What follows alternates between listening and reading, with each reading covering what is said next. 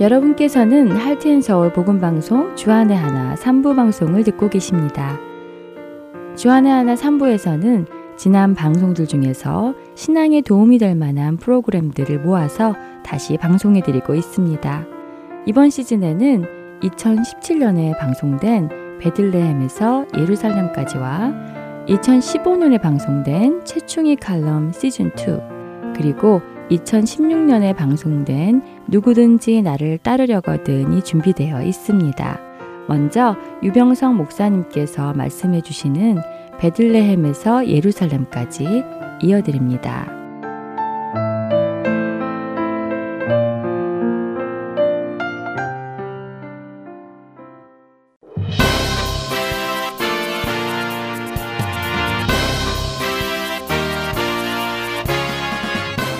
청취자 여러분 안녕하십니까? 베들레헴에서 예루살렘까지 진행의 유병성 목사입니다. 다윗은 어린 소년이었을 때 왕으로 기름 부음 받았죠. 그 당시 왕이었던 사울은 이런 다윗을 죽이기 위해 호시탐탐 노렸습니다. 그래서 사울의 추격을 피해 다니는 방랑 생활을 하게 된 것이죠. 그러는 사이 다윗에게 힘이 생겼고 사울을 죽일 수 있는 절호의 기회가 두 번이나 있었지만 죽이지 않았습니다. 사울은 요나단 및 다른 두 아들과 함께 길보아 산에서 전사합니다. 사울의 집은 점점 더 약해지고 다윗의 집은 점점 더 강해져 갔습니다. 이 상황 속에서 오늘 스물다섯 번째 여정이 시작됩니다. 다윗은 요나단과의 이 맹세를 기억하며 그의 자손에게 이 맹세 지키기를 원했습니다. 그래서 혹시 사울의 집에 생존자가 있는지를 찾는 데서부터 오늘 본문이 시작됩니다. 첫 구절에서 왜 사울의 집 생존자를 찾는지 이유를 밝혀 줍니다. 사무엘하 9장 1절 다윗이 이르되 사울의 집에 아직도 남은 사람이 있느냐 내가 요나단으로 말미암아 그 사람에게 은총을 베풀리라 하니라. 이유는 은총을 베풀기 위함이라고 합니다. 이 표현을 무려 세 번 연달아 합니다. 짧은 본문에서 동일한 이유를 세 번씩이나 말한다는 것은 확고한 의지를 표현하는 것입니다. 신하들이 사울 집의 종 시바를 다윗에게 데리고 옵니다. 시바는 히브리어로 찌바라고 발음합니다. 히브리어의 어근에 따라 이 이름의 뜻을 해석하면 부풀어 오르다, 확장되다입니다. 자꾸 더 원해서, 즉 욕심을 부려서 부풀어져 있는 상태를 말합니다. 오늘 본문에서는 욕심을 부리지 않지만 나중에 이 사람의 속성이 드러납니다. 이 이름의 외형은 아람어식으로 보입니다. 왜냐하면 이름이 알렙 이라는 히브리어 철자로 끝나기 때문입니다. 이 부분에 의미를 두는 학자들은 시바는 아람 다메색 혹은 아람 소바 출신인데 사울 집의 종이 되었을 것이라고 생각을 합니다. 이와는 반대로 히브리어식 이름이라고 보는 학자들은 베냐민 지파에 유입된 가나안 원주민일 수 있다고 추정합니다. 베냐민 지파의 자손 중에 비슷한 이름이 발견되기 때문이죠. 역대상 8장 9절 그의 아내 호데스에게서 낳은 자는 요밥과 시비아와 메사와 말감과 이 족보에 나오는 시비아는 히브리어로 찌브야로 시바와 이름이 아주 비슷합니다. 그래서 베냐민 지파로 보는 것이죠. 언제부터 사울 집의 종이었는지는 알 수 없지만 단순한 종이 아니었을 것입니다. 그에게는 아들이 15명이고 또 종이 20명이나 되었습니다. 다윗이 시바에게 사울 집에 속해 있던 땅에 대한 농사를 관장하게 했습니다. 이런 내용들을 통해서 볼 때 그는 사울 집안 집사 같은 역할을 했을 것으로 보입니다. 다윗이 그에게 질문을 합니다. 사무엘하 9장 3절 왕이 이르되 사울의 집에 아직도 남은 사람이 없느냐 내가 그 사람에게 하나님의 은총을 베풀고자 하노라 하니 시바가 왕께 아뢰되 요나단의 아들 하나가 있는데 다리 저는 자니이다 하니라. 다윗의 질문 속에 지금 사울의 집에 속한 사람들은 살아남은 사람이 없다는 전제가 깔려 있습니다. 그래서 소위 말하는 무비보셋 사이클이라는 이론이 생기게 되었습니다. 사무엘서 저자는 특별히 사무엘 하에서 다윗의 일생을 기록할 때 시간 순서에 따라 기록하지 않는다고 말씀드렸습니다. 이 이론도 이런 이해에서부터 출발하는 것입니다. 오늘 다윗의 질문을 좀 더 풀어서 이해하면 사울의 집 사람들은 다 죽었는데 혹시라도 살아남은 사람이 있을까라는 질문으로 보입니다. 그렇다면 언제 사울의 집 사람들이 마지막으로 다 죽었을까요? 물론 사울이 길보아산 전투에서 패했을 때 블레셋이 기브아의 사울 궁전을 파괴하며 사울 집안 사람들을 죽였을 수 있습니다. 그때 유모가 급하게 도망가다가 떨어뜨려서 다리를 절게 된게 무비보셋이죠. 이 사건 때 많이 죽었을 것입니다. 하지만 이것 말고 또 있습니다. 아직 우리가 살펴보지 않았지만 사무엘하 21장의 사건입니다. 언제인지 정확하게는 알 수 없지만 아마도 기타임과 관련된 사건에서 사울이 기브온 사람들을 학살했을 수 있습니다. 그래서 이 원한으로 다윗에게 사울 집 사람 7명을 요구합니다. 이때 남은 사울 집 사람들이 다 죽었을 것입니다. 무비보셋 사이클이라는 이론은 사무엘하 21장의 사건이 먼저고 그 다음이 사무엘하 9장이 연결된다는 이론입니다. 의외로 많은 사람들이 이 의견에 일리가 있다고 생각합니다. 좀 더 자세한 것은 사무엘하 21장에서 다루도록 하겠습니다. 시바는 사울 집의 일에 대해서는 소상하게 알고 있는 것으로 보입니다. 그는 무비보셋이 살아있다는 것뿐만 아니라 그가 어디 있는지조차 알고 있습니다. 사무엘하 9장 4절 시바가 왕께 아르되 로드발 암미엘의 아들 마길의 집에 있나이다 하니라. 지금 이 대화는 예루살렘 다윗성에서 진행되고 있습니다. 다윗은 사람을 보내서 무비보셋을 데려오게 합니다. 그럼 로드발은 어디에 있을까요? 히브리어로는 로드바르라고 발음합니다. 그리고 두 단어로 되어 있습니다. 도대체 이 장소가 어디이기에 다윗도 모르는 가운데 무비보셋이 숨어 살 수 있었을까요? 오늘 본문을 제외하고 성경에 이 장소가 세 번 더 나옵니다. 사무엘하 17장 27절 다윗이 마하나임에 이르렀을 때에 암몬 족 속에게 속한 라파 사람 나하스의 아들 소비와 로데발 사람 암미엘의 아들 마길과 로글림 길라 사람 바르실레가 이 구절에 로데발 사람 암미엘의 아들 마길이 나옵니다. 다윗이 압살롬의 반역을 피해 도망갈 때 다윗을 도와준 사람들의 명단입니다. 여기에 나오는 로데발이 오늘 본문의 로드발과 같은 장소로 보입니다. 그 뒤에 나오는 사람까지 같으니 이 두 장소는 같은 장소로 봐야 합니다. 단 히브리어의 모음 문자만 조금 차이가 납니다. 이곳은 히브리어로 로드바르라고 적혀 있습니다. 발음에는 차이가 없고 단지 모음 문자가 바브 대신 알렙이 적혀 있습니다. 그래서 모든 학자들은 이 두 구절은 같은 장소, 같은 사람을 말하고 있다고 확신합니다. 그리고 갓 지파의 기업을 설명하는 본문에도 또 나옵니다.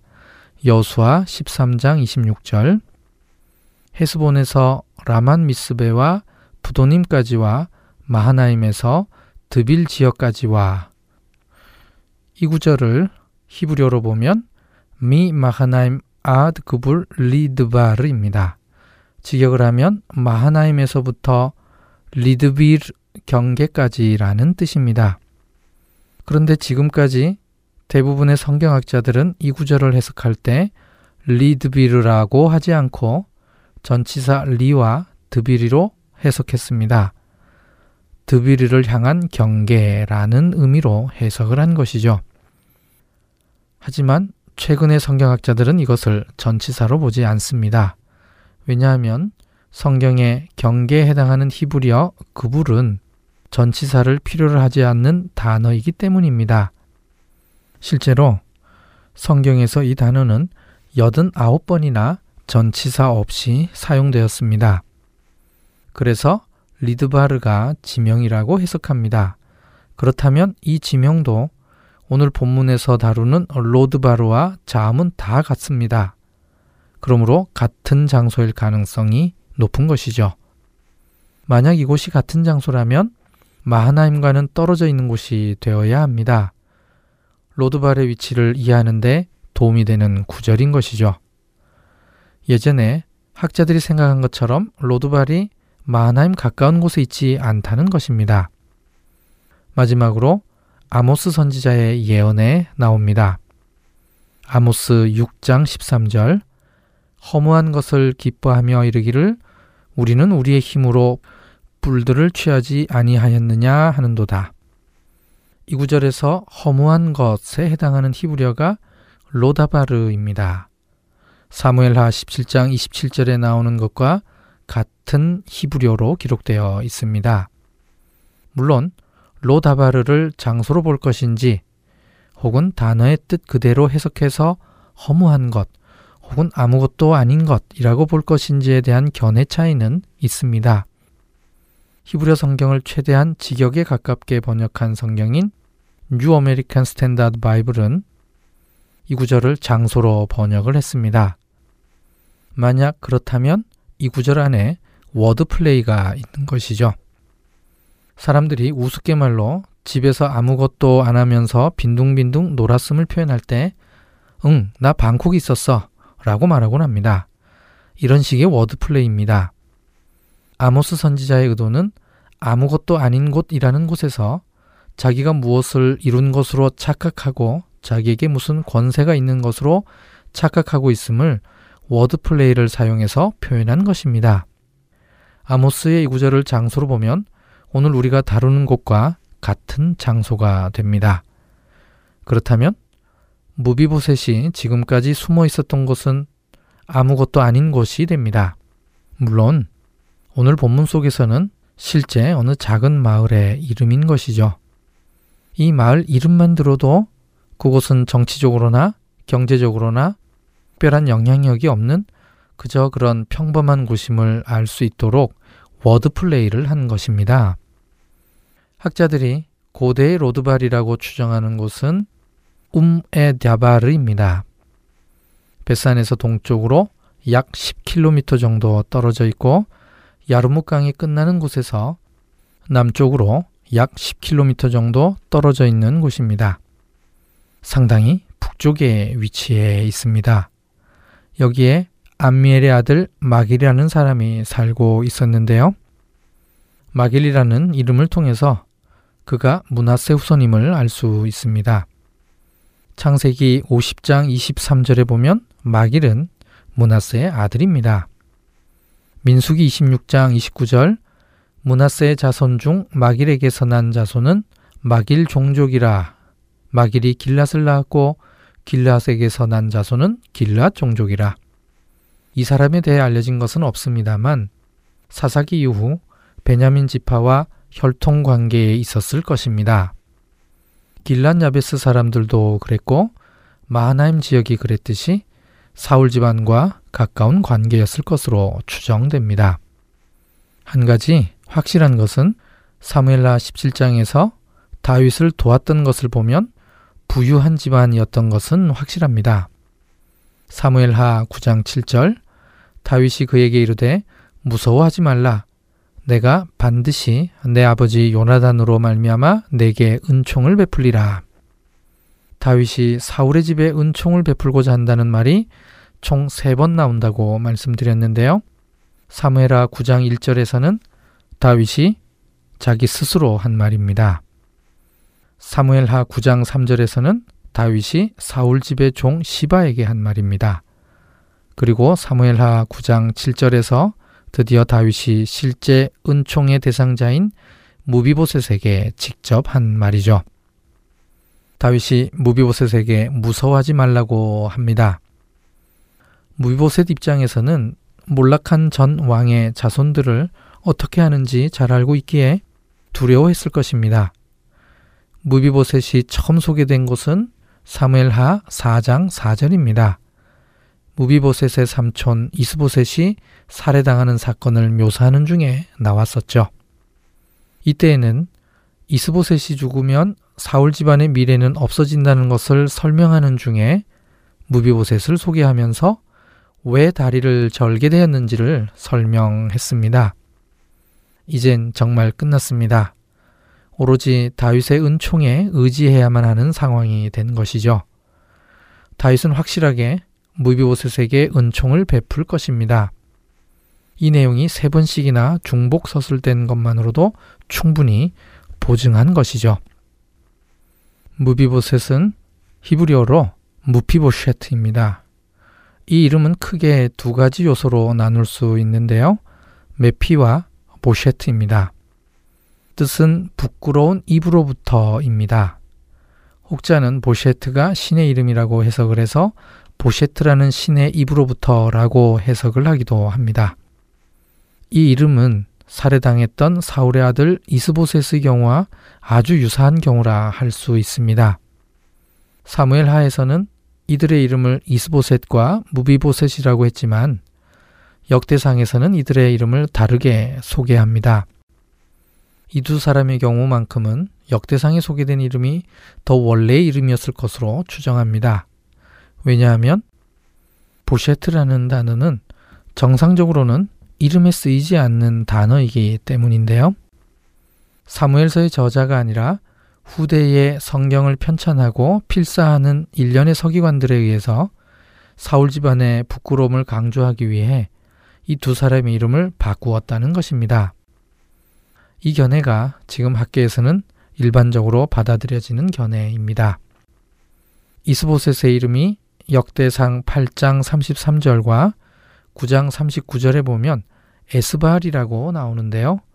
이게 원래 이름인데 나중에 어떤 서기관이 이 이름을 이스보셋, 즉 부끄러운 사람으로 바꾸었다는 것이죠. 포로 귀환 후 역대기 저자들은 원래 이름인 에스바알로 다시 바꾸었다는 것입니다. 마찬가지로 무비보셋이라는 이름도 역대기에서는 다르게 소개됩니다. 역대상 8장 34절과 9장 40절에 보면 요나단의 아들은 무리바알이라 무리바알은 미가를 낳았고 한국어 성경에는 두 구절에 동일하게 음력되어 있는데 사실 히브리어는 약간 다르게 기록되어 있습니다. 역대상 8장에서는 무리바알이라고 되어 있고요. 9장에서는 조금 짧은 형태인 메리바알이라고 되어 있습니다. 역대상 8장에 나와 있는 메리바알이 원래 이름으로 보입니다. 뜻은 바알과 다투다입니다. 사울이 자신의 자녀의 이름에 바알을 넣었다고 해서 사울이 바알 신을 섬겼다고는 보지 않습니다. 마찬가지로 요나단이 자기 아들의 이름에 바알을 넣었다고 해서 바알 신을 섬긴 것은 아니죠. 다윗이 붙인 이름 바알브라심에도 들어가 있고 법계가 있던 기랏 여아림도 바알레 유다였습니다. 이처럼 이 단어는 일반적으로 쓰이고 있었고 지명에도 많이 사용된 것입니다. 그래서 무이보셋의 원래 이름이 역대상 8장에 나와 있는 대로 무리바알이라고 보는 게 역사 지리적 관점에 더 부합된다고 봅니다. 다윗이 무비보셋에게 은총을 베풀었는데요. 그 내용은 두 가지입니다. 첫 번째, 사울의 모든 밭을 다 무비보셋에게 도로 돌려줍니다. 두 번째, 다윗의 상에서 떡을 먹을 수 있는 왕자의 자격을 줍니다. 이 두 가지는 정말 파격적인 대우입니다. 당시 패망한 왕가의 자손들은 죽은 목숨이었습니다. 혹 죽지 않는다 해도 종이 되거나 자유가 없는 몸이 되는 게 보통입니다. 무비보셋은 이런 사실을 잘 알고 있었을 것입니다. 그러니 다윗 앞에서 무서워할 수밖에 없는 것이죠. 다윗은 이런 그를 말로만 안심시켜 준 것이 아니라 그에 상응하는 대우와 신분 보장을 한 것입니다. 무비보셋은 이런 다윗의 대우가 과분한 것인지 잘 알고 있었습니다. 그러니 스스로를 죽은 개에다 비유하며 절을 했던 것입니다. 다윗은 무비보셋에게 한 이 말을 실제로 실행에 옮깁니다. 사울의 집에 속해 있던 모든 것을 무비보셋에게 주었으니 당연히 시바는 무비보셋의 종이 되는 것이죠. 시바의 15명 아들과 20명 종이 다 무비보셋의 종이 되었습니다. 사무엘하 9장 9절 왕이 사울의 시종 시바를 불러 그에게 이르되 사울과 그의 온 집에 속한 것은 내가 다 내 주인의 아들에게 주었노니 이 구절에 무비보셋을 주인의 아들이라고 표현했습니다. 이 구절 때문에 어떤 학자는 요나단에게는 아들이 없었고 사울의 첩 리스바의 아들 무비보셋이 있었는데 그를 요나단의 아들로 대우했다고 하는 주장을 합니다. 개인적으로는 이 견해는 타당성이 없는 것 같습니다. 히브리어에서 아들이라는 단어는 자손을 의미하는 경우도 많이 있기 때문이죠. 특별히 아들이라고 말할 때 그 아들은 아버지와 동일한 권리를 가지는 것입니다. 본문에서도 시바에게 사울이 주인이었듯이 이제부터는 무비보셋이 내 주인이 된다는 의미를 담아서 그렇게 표현을 한 것이죠. 사울왕은 죽었습니다. 아무런 힘도 없고 권세도 없지만 무비보셋에게 사울왕이 가졌던 그 권리를 그대로 유지할 수 있도록 허용한 것입니다. 그래서 다윗은 아무것도 아닌 무비보셋을 자신의 상에서 떡을 먹을 수 있게 한 것이죠. 여기서 말하는 떡은 히브리어로 레헴, 즉 빵입니다. 일용할 양식을 말하는 것입니다. 다윗과 함께 같은 상에서 먹는 것은 마치 왕자와 같은 권위를 갖고 있다는 뜻입니다. 사무엘 하 9장 11절 후반부 무비보셋은 왕자 중 하나처럼 왕의 상에서 먹으니라. 정말 엄청난 은총이 아닐 수 없습니다. 혹자는 다윗이 사울 집안의 마지막 생존 왕자인 무비보셋을 가까이에서 감시하기 위해서 그랬다고 해석하기도 하는데요.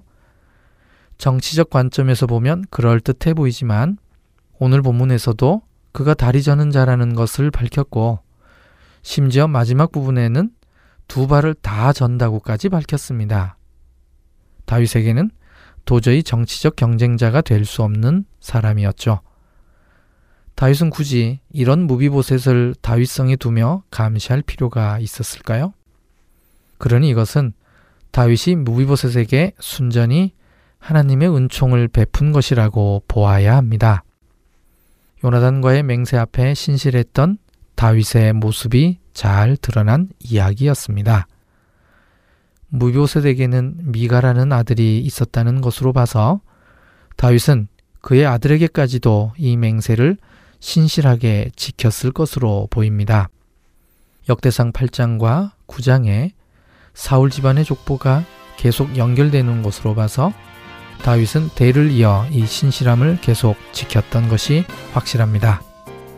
오늘은 여기까지입니다. 다음 시간에 사무엘하 10장 1절에서 19절까지의 말씀으로 다시 뵙겠습니다. 안녕히 계십시오.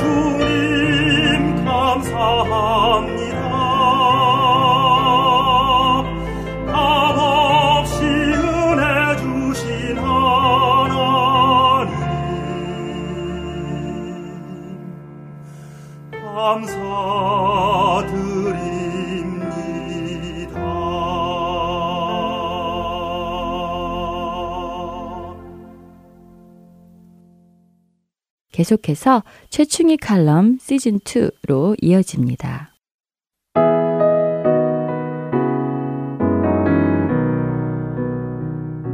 안녕하세요. 애청자 여러분. 최충입니다. 오늘은 김프라는 제목을 가지고요. 여러분들과 함께 이야기를 나눠보고자 합니다. 회의실에 들어선 사장님은 주변을 휘 둘러보았습니다.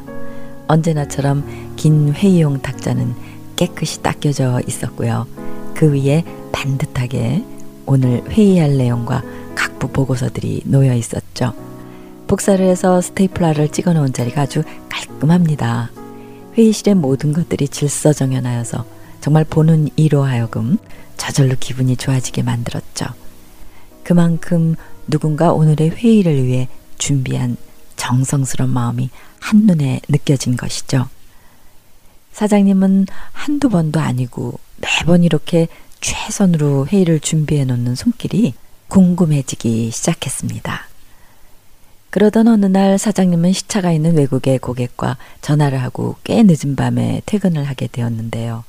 회의실 옆 복사실에 불이 켜 있고 사람 말소리가 들려와서 이 시간에 무슨 일인가 싶어 가보게 되었습니다.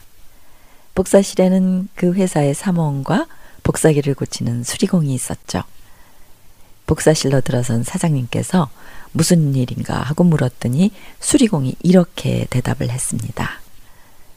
아, 예, 사장님. 아, 저는 이 회사 복사기를 책임 맡고 고치는 사람인데요. 복사하다가 갑자기 복사기가 말을 안 듣는다고 이 사람이 전화를 했지 않습니까?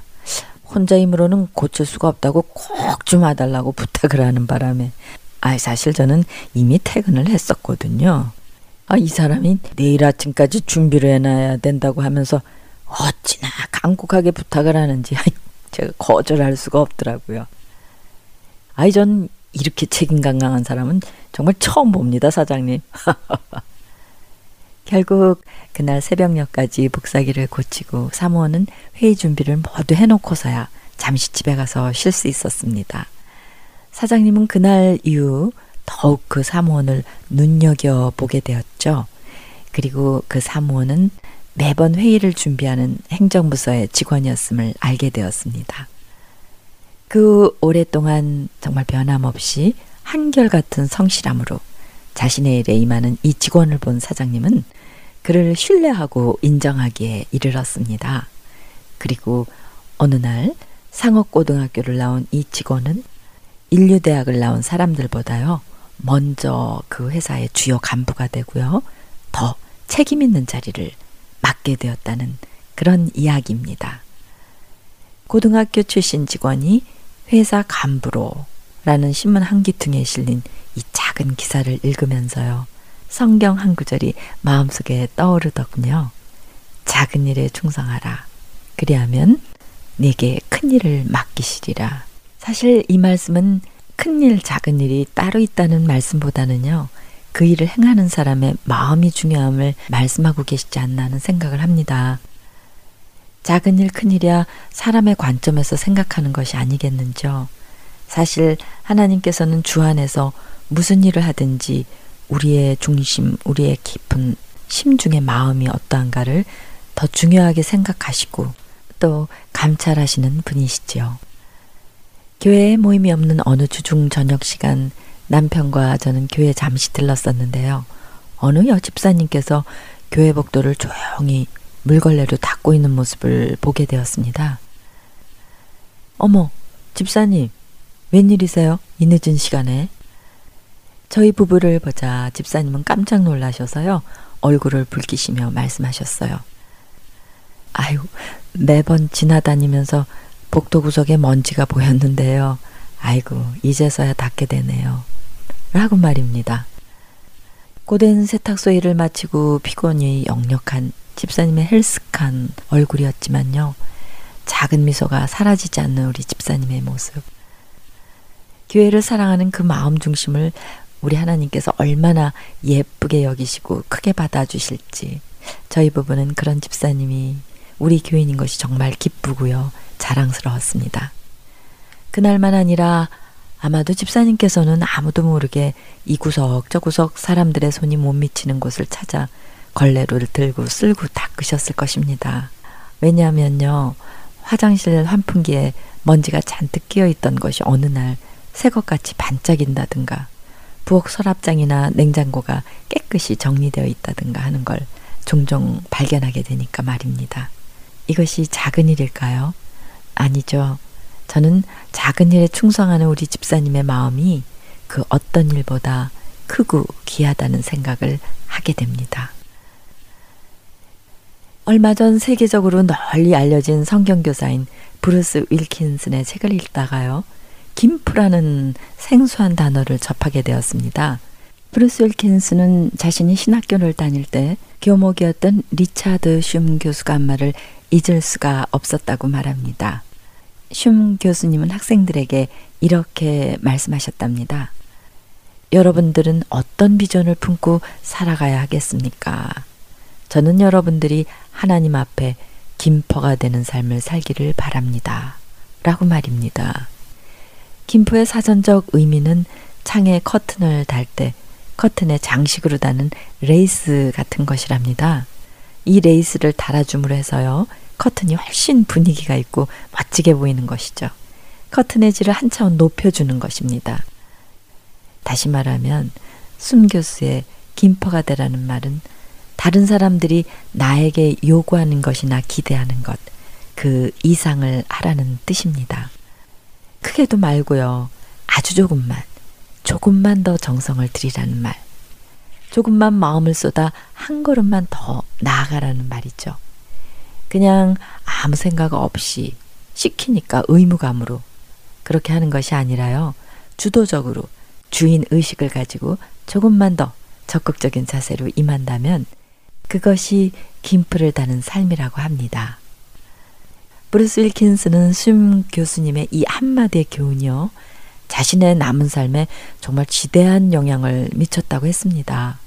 그리고 자신뿐만 아니라요. 그 교훈대로 살고자 마음을 정하고 서약을 한 다른 동료들의 삶에도 변화를 일으켜서 하나님의 탁월한 사람들로 세상에 좋은 영향력을 미치며 살고 있다고 했습니다. 사람들은 대부분 다 비슷비슷하지 않을까요? 특별한 사람이 많지가 않습니다. 그러나 작은 차이가 큰 차이를 만들어냅니다. 그것은 바로 그 일의 작은 차이, 김풀을 다는 것입니다. 작은 일에 김풀을 다는 일. 조금 전에 소개해드린 신문기사에 등장한 사모는 바로 그 작은 일에 김풀을 단 사람이 아닐까 생각하게 되네요. 아무도 알아주지 않는 작은 일. 그러나 그 일의 최선이라는 김프. 정성이라는 김프. 자원하는 단 마음이라는 김프를 단 것입니다.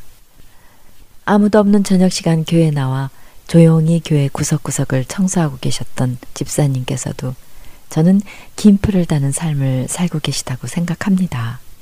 집사님은 하나님 앞에서 김퍼입니다. 하나님 앞에서 탁월한 삶을 사시고 있는 분이십니다. 그런데요, 가만히 생각해 보니까요, 이 김프에 대해 2000년 전에 먼저 말씀하신 분이 계시네요. 형제가 오리를 가자 하면 심리를 동행하고 겉옷을 달라 하면 속옷까지 벗어주라. 아, 예수님의 바로 이 말씀은 이웃이 도움이나 필요를 요청할 때 억지로 하지 말고 의무적으로도 하지 말고 그저 욕먹지 않을 정도로만 돕는 흉내 내지 말고 주도적이고 적극적인 자세로 상대의 필요, 그 기대 이상 조금만 더 나누는 손을 펴라는 말씀이 아닐까요? 애청자 여러분, 우리 그리스도인야말로 이 김풀을 다는 삶을 살아야 하지 않을까 생각해 봅니다. 하나님 앞에서는 작은 일, 큰 일이 없죠. 우리가 하나님 앞에서 하는 모든 일은 하나님의 일이며 귀한 일입니다. 그러기에 그 일을 행하는 나의 중심이 어떠한가에 하나님의 관심이 계시다는 것, 그걸 잊지 않기를 원합니다.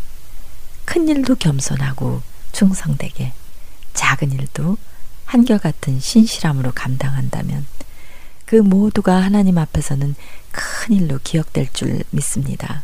또한 작은 일이라 해도 성심껏 최선을 다해 주도적으로 감당하는 김프를 달아서 상대도 그리고 나 자신도 더 풍성한 기쁨이 넘치는 삶을 누리기를 소원합니다. 애청자 여러분, 다음 한 주간은 내 삶 어떤 부분에 김프를 달아야 할까 고민하시면서 다른 사람들을 돌아보아 나의 기쁨이 넘치는 그런 복된 한 주간이 되시기를 축복합니다. 샬롬.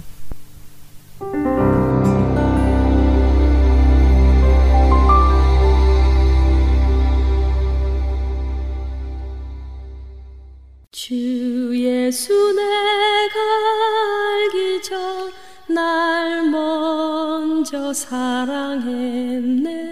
그 크신 사랑 나타나 내 영혼 거듭났네. 주 내 맘에 늘 계시고 나 주의 안에 있어. 저 포도 비유 좋은 나의 친구 내 친구 되신 예수님 날 구원하시려고 그 귀한 몸을 버리사 내 죄를 대속했네. 나주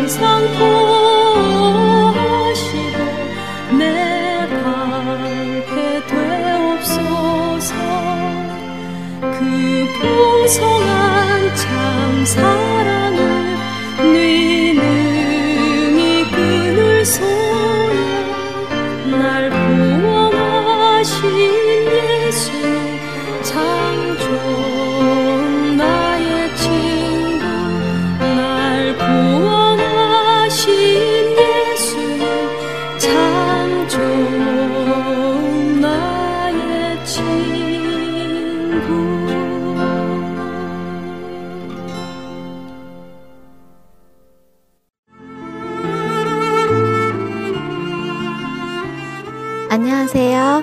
저는 테네시주 멤피스에 사는 최항욱입니다. 저는 저희 교회 성도님과 함께 International Farmers Market 두 곳과 아시아나 마켓에 CD를 배치하고 있습니다.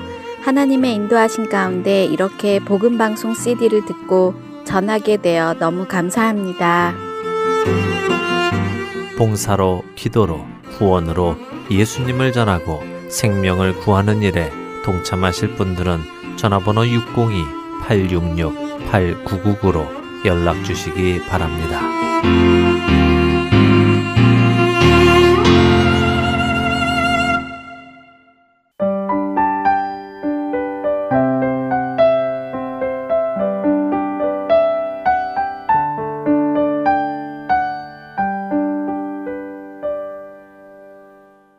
이어서 누구든지 나를 따르려거든 함께 들으시겠습니다.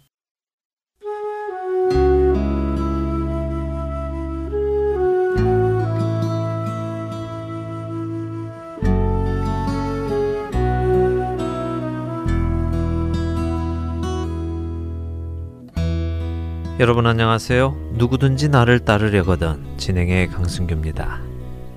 지난 시간 우리는 예수님을 영접하여 구원한 사람 안에는 약속된 성령께서 오셔서 함께 살고 계심을 나누었습니다. 그리고 우리가 그분의 인도하심을 따라 살아갈 때 세상은 우리의 모습을 통해 죄에 대하여, 의에 대하여, 심판에 대하여 책망을 받을 것을 나누었습니다. 성령을 따라 행하는 여러분의 거룩한 삶으로 인해 세상이 책망을 받고 있습니까? 늘 그렇게 되기를 소원해 봅니다.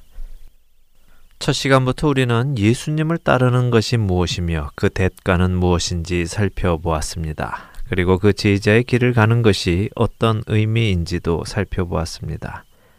예수님의 제자가 되기 위해서는 모든 것을 버리고 예수님을 쫓아야 했습니다. 그러나 모든 것을 버린다는 의미는 우리가 생각하듯이 아무것도 가진 것이 없는 불행한 사람이 된다는 의미는 아닙니다. 우리는 때때로 예수님을 쫓기 위해 포기해야 하는 것이 너무 많다고 생각을 하기 때문에 그 모든 것을 포기하고 예수님을 쫓는 것을 주저하기도 합니다. 하지만 정말 그럴까요? 정말 모든 것을 버리고 예수님을 쫓으면 아무것도 없는 불행한 사람이 될 것 같으십니까? 예수님의 말씀 속에서 그 답을 찾아보기 원합니다. 마가복음 10장 28절에서 30절을 함께 보겠습니다. 베드로가 여자와 이르되 보소서 우리가 모든 것을 버리고 주를 따랐나이다. 예수께서 이르시되 내가 진실로 너희에게 이르노니 나와 복음을 위하여 집이나 형제나 자매나 어머니나 아버지나 자식이나 전토를 벌인 자는 현세에 있어 집과 형제와 자매와 어머니와 자식과 전토를 백배나 받되 박해를 겸하여 받고 내세의 영생을 받지 못할 자가 없느니라. 제자 베드로는 지금 예수님께 자신이 무엇을 버리고 예수님을 쫓았다고 이야기합니까? 그렇습니다. 모든 것을 버렸다고 이야기합니다. 그는 우리가 모든 것을 버리고 주를 따랐다고 이야기하고 있습니다. 이것은 예수님께서 처음 당신을 따르기 위해서 요구하셨던 조건과 어떤 차이가 있습니까? 그렇지 않습니다. 예수님은 누구든지 나를 따르려거든 자기 자신을 부인하고 자기 십자가를 지고 날마다 나를 따르라고 하셨습니다. 자기 자신을 부인하는 것은 곧 모든 것을 부인하는 것입니다. 베드로는 예수님의 그 말씀 그대로 모든 것을 버리고 예수님을 쫓았다고 말하고 있는 것입니다. 거기에는 집, 형제, 자매, 부모와 자식, 그리고 재산까지 말 그대로 모든 것입니다. 그런데 이렇게 모든 것을 버리고 따르는 자들에게 예수님께서는 어떤 약속을 해주고 계십니까? 우리가 생각하는 대로 정말 모든 것을 잃어버린 불쌍한 사람이 될 것이라고 말씀하십니까? 예수님의 이 말씀을 다시 한번 잘 들어보십시오. 내가 진실로 너희에게 이르노니 나와 복음을 위하여 집이나 형제나 자매나 어머니나 아버지나 자식이나 전토를 벌인 자는 현세에 있어 집과 형제와 자매와 어머니와 자식과 전토를 백배나 받되 박해를 겸하여 받고 내세의 영생을 받지 못할 자가 없느니라. 여러분께는 이 말씀이 어떻게 받아들여지십니까? 예수님의 이 말씀이 이해가 되십니까? 어떻게 예수님과 복음을 위해 모든 것을 버린 사람이 현세, 곧 이 세상에서 자신이 버린 그 모든 것을 백배나 받을 수 있다는 말입니까? 예수님의 이 말씀이 번영 신학을 이야기하는 사람들의 말처럼 주를 위해 많은 것을 투자하면 백배로 갚아 주신다는 말씀입니까? 세속적인 돈 놓고 돈 먹기를 가르치시는 것인지요? 만일 예수님의 이 말씀이 그런 뜻이라면 예수님을 위해 자신의 모든 것을 내어놓지 않을 사람은 없을 것입니다. 내어놓으면 백배로 준다고 하시니 말입니다. 그러나 예수님의 이 말씀은 세속적인 사람들이 생각하는 그런 세속적인 의미가 아닙니다. 예수님과 복음을 위해 모든 것을 버린 사람이 이 세상에서 백배나 되는 그것을 받는다는 말씀은 이런 말씀입니다. 우리는 예수님을 알기 전에는 자기 자신의 삶을 위해 살았습니다. 자기 자신을 위해 재산을 모았고 자기 자신을 위해 집을 샀습니다. 그리고 자신의 혈연 관계에 있는 사람들과 그들의 유익을 위해 살았습니다. 자기 부모, 자기 형제, 자기 자녀들을 위주로 살아왔습니다. 그러나 예수 그리스도를 통해 새롭게 태어나고 예수 그리스도를 위해 그리고 그 복음을 위해 이 모든 것을 버리는 자는 더 이상 자기 자신을 위해 사는 사람이 아니게 되는 것입니다. 더 이상 자신을 위해 재산을 모으지도 않고 자신이 살 집을 구하지도 않습니다. 자기 혈연 관계에 있는 자들만을 위해 살지도 않게 됩니다. 자신은 그리스도와 함께 죽었기 때문입니다. 그런데 이렇게 자기 자신에게 죽은 자들에게는 새로운 정체성이 부여됩니다. 그것은 바로 하나님의 자녀가 되는 것입니다. 그렇기에 다른 하나님의 자녀들이 이제는 그 사람의 부모가 되고 형제 자매가 되고 자녀가 되는 것입니다. 그리스도의 피를 나눈 사람들이 한 가족이 되는 것입니다. 바로 이런 이유로 우리는 이 세상에서 백배나 되는 부모와 형제와 자녀를 얻게 된다는 말씀입니다. 그렇다면 집과 재산은 어떻습니까? 이것 역시 마찬가지입니다. 이제는 내 개인의 소유만이 내 것이 되는 것이 아니라 하나님 아버지의 모든 것이 내 것이 되는 것입니다. 하나님 아버지의 재산이 나의 재산이 되고 그분의 집이 내 집이 되는 것입니다. 더 이상 내 것을 움켜쥐는 것이 아니라 모든 것의 주인이신 하나님 아버지의 자녀가 되므로 모든 것이 곧 나의 것이 되는 것입니다. 물론 이것은 내 마음대로 쓰는 소유가 되었다는 것은 아닙니다. 하나님의 나라와 의를 위해 살아가는 그 사람에게는 하나님께서 필요한 모든 것을 채우신다는 말씀입니다. 여러분들은 이것을 경험하셨습니까? 하나님 아버지의 모든 것이 여러분의 것이 되는 경험을 하셨습니까? 이런 자들은 더 이상 자신의 것을 모으기 위해 노력하지 않습니다. 자기가 모을 수 있는 것보다 하나님 아버지의 것이 상대할 수 없을 만큼 크기 때문입니다. 자기 아들을 아끼지 아니하시고 우리 모든 사람을 위하여 내주신 이가 어찌 그 아들과 함께 모든 것을 우리에게 주시지 아니하겠느냐. 로마서 8장 32절의 말씀입니다. 모든 것을 버리고 그리스도를 좇는 자는 자기 삶에 대한 기초적인 걱정을 할 필요가 없음을 예수님께서는 또 성경은 우리에게 말씀해 주고 계신 것입니다. 이것을 경험하기 위해서는 믿음으로 모든 것을 버리는 결단이 먼저 있어야 합니다. 만일 여러분이 예수 그리스도를 쫓기로 결단하셨다면 여러분은 더 이상 자기 자신을 위해 살아서는 안 됩니다. 성경은 우리에게 말씀하십니다. 그가 모든 사람을 대신하여 죽으심은 살아있는 자들로 하여금 다시는 그들 자신을 위하여 살지 않고 오직 그들을 대신하여 죽었다가 다시 살아나신 이를 위하여 살게 하려 함이라. 고린도 후서 5장 15절의 말씀입니다. 오늘 여러분은 누구를 위해 살아가고 계십니까? 예수님을 따르기로 결단하고도 여전히 자기 자신을 위해 살아가고 계십니까? 만일 그렇다면 기도하십시오. 내게 모든 것을 버리고 주를 쫓을 수 있는 믿음이 생기도록 말입니다. 그 믿음은 그냥 생기는 것은 아닙니다. 모든 것을 버리고 주를 쫓는 믿음은 경험에서 나오는 믿음입니다. 하나님은 우리가 붙들고 있는 것들을 하나씩 놓기를 원하십니다. 내가 의지하는 것들을 하나씩 내려놓기를 원하십니다. 그리고 오직 그분만을 붙들고 살아가기를 원하십니다. 그러나 그 일을 일방적으로 또 억지로 하시지는 않습니다. 그분은 인격적인 분이시기에 여러분과 인격적인 교제 속에서 여러분이 주를 믿고 다른 것들을 내려놓도록 훈련시켜 가실 것입니다. 그렇기에 여러분은 기도하셔야 합니다. 내가 믿고 의지하는 모든 것을 내려놓고 주만을 의지하고 믿을 수 있도록 경험하게 해 주시라고 말입니다. 내 손 안에 쥐고 있는 그것들을 놓을 때 하늘의 모든 것을 비로소 줄 수 있는 경험을 할 수 있는 것입니다. 누구든지 나를 따르려거든 마치겠습니다.